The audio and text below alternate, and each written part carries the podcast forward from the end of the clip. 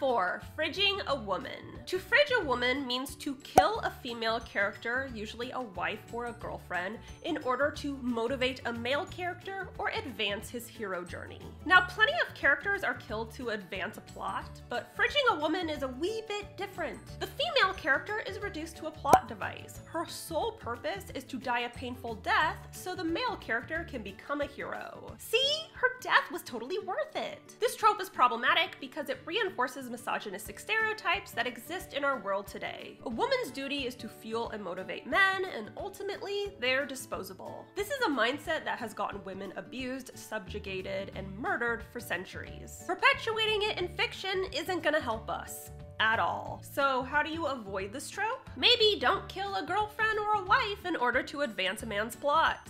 That sounds like an obvious solution. If you do have to kill a female character, give her an actual character. If you can't, maybe don't write women at all.